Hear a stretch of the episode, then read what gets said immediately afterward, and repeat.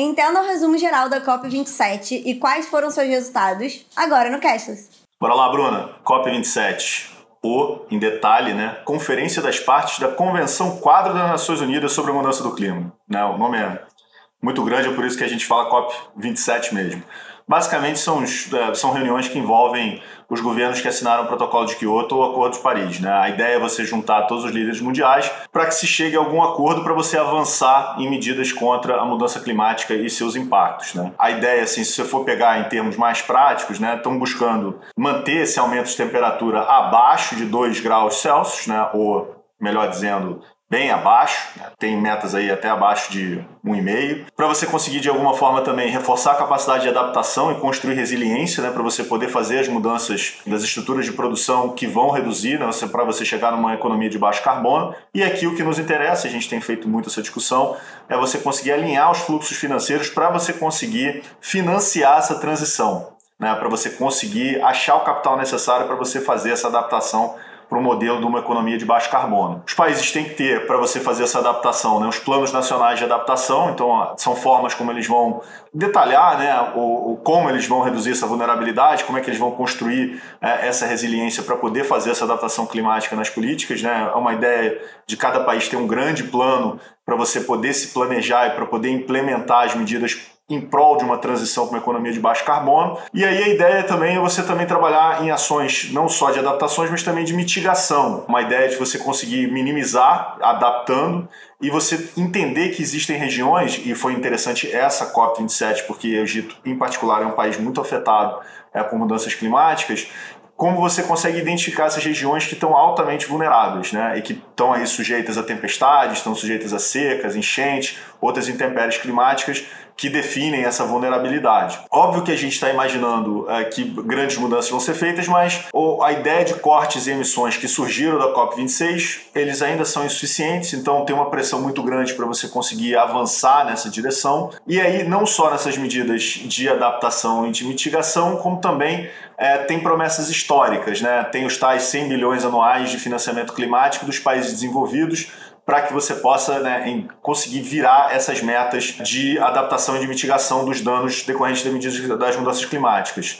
O ano foi péssimo para isso, porque a gente está vendo o cenário global está horrível, né? você tem vários desafios financeiros, a gente está olhando para taxas de juros altas no mundo inteiro, a gente está olhando para inflação alta, você tem uma perspectiva de recessão muito forte né, em decorrente disso. Então está difícil de arrancar essa grana dos países é, desenvolvidos, sobretudo levando em consideração que os países em desenvolvimento precisam de mais de tri, né? Tem é, estimativas de 2,5 trilhões de dólares para conseguir tocar os projetos para reverter ou pelo menos mitigar vulnerabilidades climáticas. Tem um último ponto que vale a pena a gente falar aqui também, que é a lógica de perdas e danos. Aquilo que você não consegue nem mitigar nem adaptar, você precisa de alguma forma indenizar. Países em desenvolvimento que menos contribuem estão buscando, pra, que menos contribuem para a mudança climática, né? estão buscando apoio financeiro para ter, de alguma maneira, uma compensação por esses custos das perdas e danos dos países desenvolvidos. Grande parte dessa discussão vai envolver, sobretudo, essa questão das perdas e danos. 27 teve bastante pontos sobre isso. É, e assim, é, quando saíram os resultados, né, comentando, é, esses eram os principais tópicos, o, o que estava sendo esperado da reunião. Ela já tendo acontecido, a gente já sabe quais foram as conquistas, o que que não veio, enfim, quais foram os resultados das conversas. E a verdade é que ficou um gosto amargo nesse, nessa questão de, de financiamento, de fundo de perdas e danos. Era para ter sido uma grande conquista, mas o resultado geral ficou um pouco abaixo do que era o esperado.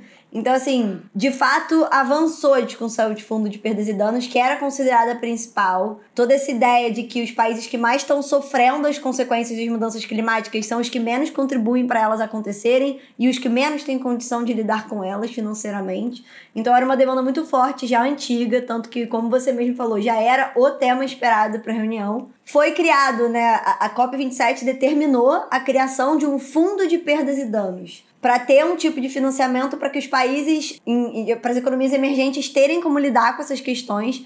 Só que ficou um gosto um pouco amargo porque só foi determinado que ele seria criado.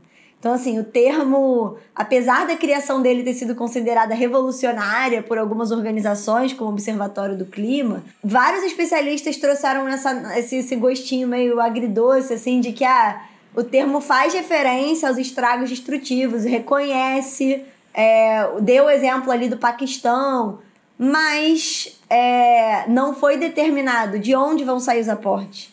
É, não foi determinado quais países em específico vão receber essa quantia. Então, assim, as discussões específicas do vamos botar a mão na massa, do na hora do vamos ver, ficaram ou para uma próxima COP ou até depois disso. Então, teve um misto de conseguimos, mas não vai ser colocado em prática ainda e, pelo visto, não tão cedo, assim, não, não agora. Então, a próxima COP ainda vai levar algum tempinho. E essa lógica do agridoce, ela meio que acompanhou a reunião inteira. É, porque além da discussão de fundo de perdas e danos, teve uma, um ponto positivo que foi a menção às soluções baseadas na natureza. Então teve né, um destaque importante pro plano de é, assim, quando sai da COP27, ela, a ideia é que ela saísse com o plano de implementação de Sharm el Sheikh. Não sei se eu falei certo, perdão aí se eu falei errado, mas vai aparecer o nome aqui embaixo. É que é um documento formal com os resultados das discussões e foi mencionado pela primeira vez o uso de soluções baseadas em natureza, que é o uso de abordagens e ações que não buscam só proteger os ecossistemas, né, florestas, recifes, corais, mas que o próprio gerenciamento desses recursos seja feito de uma forma sustentável. Então é uma, é uma, uma ideia um pouco mais abrangente é, de como lidar com os recursos. E isso nunca tinha sido mencionado, foi mencionado pela primeira vez, então foi considerado uma grande conquista. Em compensação, na discussão de combustíveis fósseis, não se chegou onde queria chegar, então sempre foi essa coisa meio a gente quase como dando um passo para frente, dois para trás, ficou essa, essa sensação, porque na parte de combustíveis fósseis é tinha na COP26, né, de Glasgow, tinha sido definida uma redução gradual dos subsídios, né, para os combustíveis fósseis, mas a ideia de eliminar, né, de, de, de, de, de tirar, ela não avança. Então, assim, teve um. O, o, o, os textos relacionados a combustíveis fósseis, eles são sempre reduzir. E os, o, os ambientalistas tendem a questionar isso, né? Que a, não está indo na velocidade que deveria a transição energética e a substituição do uso de combustíveis fósseis. Inclusive é, essa cópia foi a que teve a maior participação de, de membros da, das indústrias né, de combustíveis fósseis que foram lá para tentar bloquear esse tipo de avanço, de, de medidas mais agressivas para substituição. Essa é uma discussão dificílima, ela envolve várias questões além da ambiental, porque você fazer uma transição energética, você trocar toda a matriz das economias dos países é complexo, mas dada a gravidade das mudanças climáticas, os especialistas estão apontando que é um problema que se está andando tão devagar. E o mesmo acabou acontecendo com os resultados em relação ao Acordo de Paris. O que eles ficaram com a impressão é que com, com a velocidade das medidas que estão sendo tomadas, não vai conseguir bater metas para manter o aumento em só um grau e meio, né? Então, aquilo que você falou lá no início, ah, não, a gente não pode subir para além de é, um, um e meio, dois graus já é problemático, né? O ideal que eles estão ali, o limite para eles é um e meio. Que nessa velocidade que as medidas estão sendo feitas, ainda que as medidas de fato acordadas sejam positivas, elas não estão sendo feitas de forma agressiva o suficiente para garantir que as metas sejam batidas. Isso meio que permeou a reunião inteira, inclusive os financiamentos de 100 bilhões que tinha, né, esse compromisso ali é, dos países desenvolvidos terem prometido aos países em desenvolvimento 100 bilhões por ano a partir de 2020 e tal. Mas a meta não vem sendo cumprida e tem sido difícil garantir que ela seja por causa da condição econômica. Então, assim, é isso que você falou: inflação, juros, dificulta. Mas quando chega assim no limite, quando foram analisar o resultado, ok, o que, que conseguimos nessa COP27, ficou equilibrado, assim, não foi grande. Não, as principais relatos, assim, são de que foi uma sensação de nem mais ou menos, né? Conseguimos ali o fundo de perdas e danos, foi uma grande conquista, mas as outras medidas não pareceram avançar com a força que os ambientalistas e que os especialistas em meio ambiente estavam demandando. Além disso, é importante entender um pouquinho a geopolítica das discussões. Né? Quando você vê né, essa esse desfecho do COP27 não ter sido esperado, quem é que está criticando isso mais pesadamente? Né? Você já vê logo, logo que é a União Europeia e aí o Reino Unido, agora pós-Brexit, fora da União, da, da União Europeia. Mas a lógica é União Europeia e Reino Unido sempre tentando empurrar modelos mais avançados, situações mais em direção a esse, essa mitigação né, e as reduções, sobretudo com relação às indústrias de petróleo e gás e de combustíveis fósseis. Né? Então você está vendo esse movimento geopolítico começar a se manter. A própria União Europeia está puxando, né? inclusive a própria ideia do fundo de financiamento, ela rompeu esse grande impasse para poder trabalhar a ideia de perdas e danos de uma forma mais efetiva, porque ela chegou lá e ela falou: bom, vou me declarar a favor do fundo. Então, obviamente, é, teve essa grande macro decepção com falta de ambição no texto, mas você já começa a enxergar a União Europeia como a líder desse processo de mudança climática. Né? Ela está querendo evitar e querendo sinalizar. Talvez ela não esteja indo é, na direção mais assim avançada, mais progressista do que o esperado pelas ONGs. Né? Então,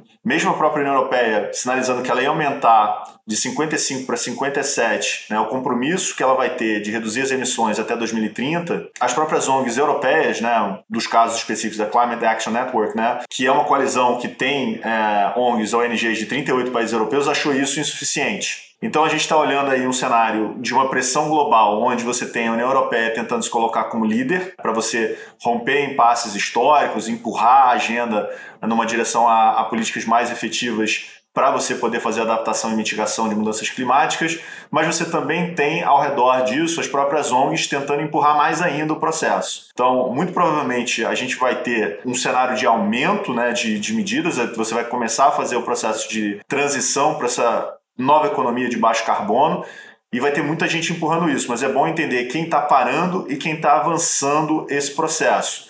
Obviamente a Europa vai ser a líder nos próximos anos, a gente vai ver isso com bastante clareza e a gente tem visto isso muito aqui no canal quando a gente estuda sustentabilidade dentro da lógica de finanças verdes. Né? Isso tem sido muito claro, a Europa tem sido um líder disso. A gente não tem tanta visibilidade, porque esse movimento também está acontecendo na Ásia, a gente tem mais dificuldade de acesso à informação lá, mas olhando esse, esse cenário, né, pelo menos daquilo que a gente consegue ver, Europa na frente. É, e aí com esse cenário de posicionamento geopolítico, a grande expectativa da COP27 era o que aconteceria em relação ao Brasil. É, e tivemos alguns resultados em relação a isso, então chegando lá, o Brasil, a Indonésia e a República Democrática do Congo, que ainda tem, né? São países que concentram áreas de floresta tropical muito grandes formaram um bloco para fortalecer posições no cenário internacional em relação a essa discussão.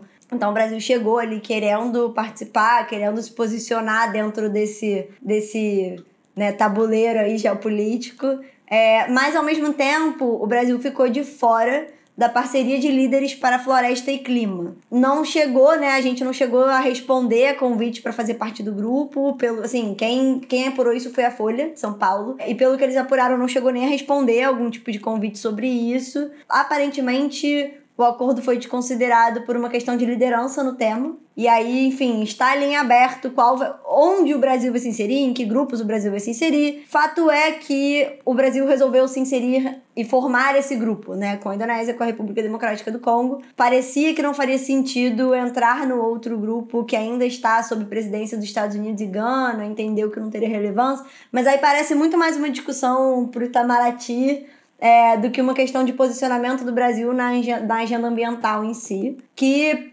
se for desse ponto de vista, assim, de fato, o Brasil se mostrou bastante ativo e a equipe ambiental foi, discursou. Então, assim, o Brasil nos últimos anos ele vinha apresentando taxas crescentes de desmatamento é, por, por consequência de emissão de gases do efeito estufa. Então, o ponto ali, a presença do Brasil, diferente do posicionamento da União Europeia, que era o de reafirmar sua liderança, o Brasil chegou na COP27 com uma ideia de, ó, estou aqui para cumprir os. Estou dentro da agenda, né? De querer estar dentro do grupo que está colocando essa agenda como prioridade. Como isso vai avançar? A gente tem que acompanhar. Mas, diferente das outras semanas, não é até semana que vem. Esse é o último Castless do ano. De qualquer forma, ativem o sininho, se inscrevam no canal, porque o Castless continua ano que vem e todos esses temas vão estar tá lá bombando. Então, se inscrevam. É só um descanso, gente. Em janeiro a gente volta. Valeu!